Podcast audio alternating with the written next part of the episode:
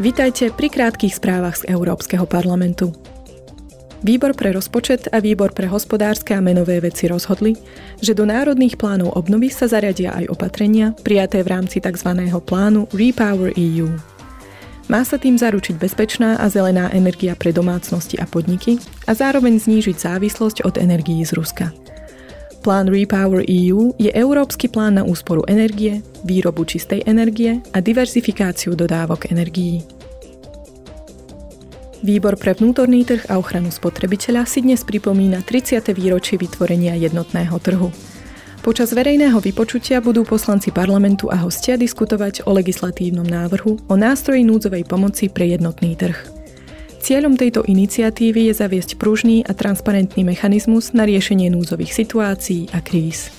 Zároveň by sa ním mala zabezpečiť koordinácia a solidarita medzi členskými štátmi.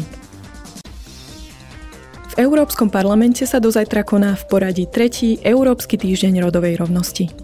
Viacero parlamentných výborov usporiadalo diskusie, počas ktorých sa rôzne otázky posudzovali z rodového hľadiska. Hovorilo sa najmä o tom, ako presadzovať práva žien vo všetkých oblastiach politiky EÚ. Európska únia presadzuje rodovú rovnosť vo všetkých aspektoch spoločnosti. Počúvali ste krátke správy z Európskeho parlamentu.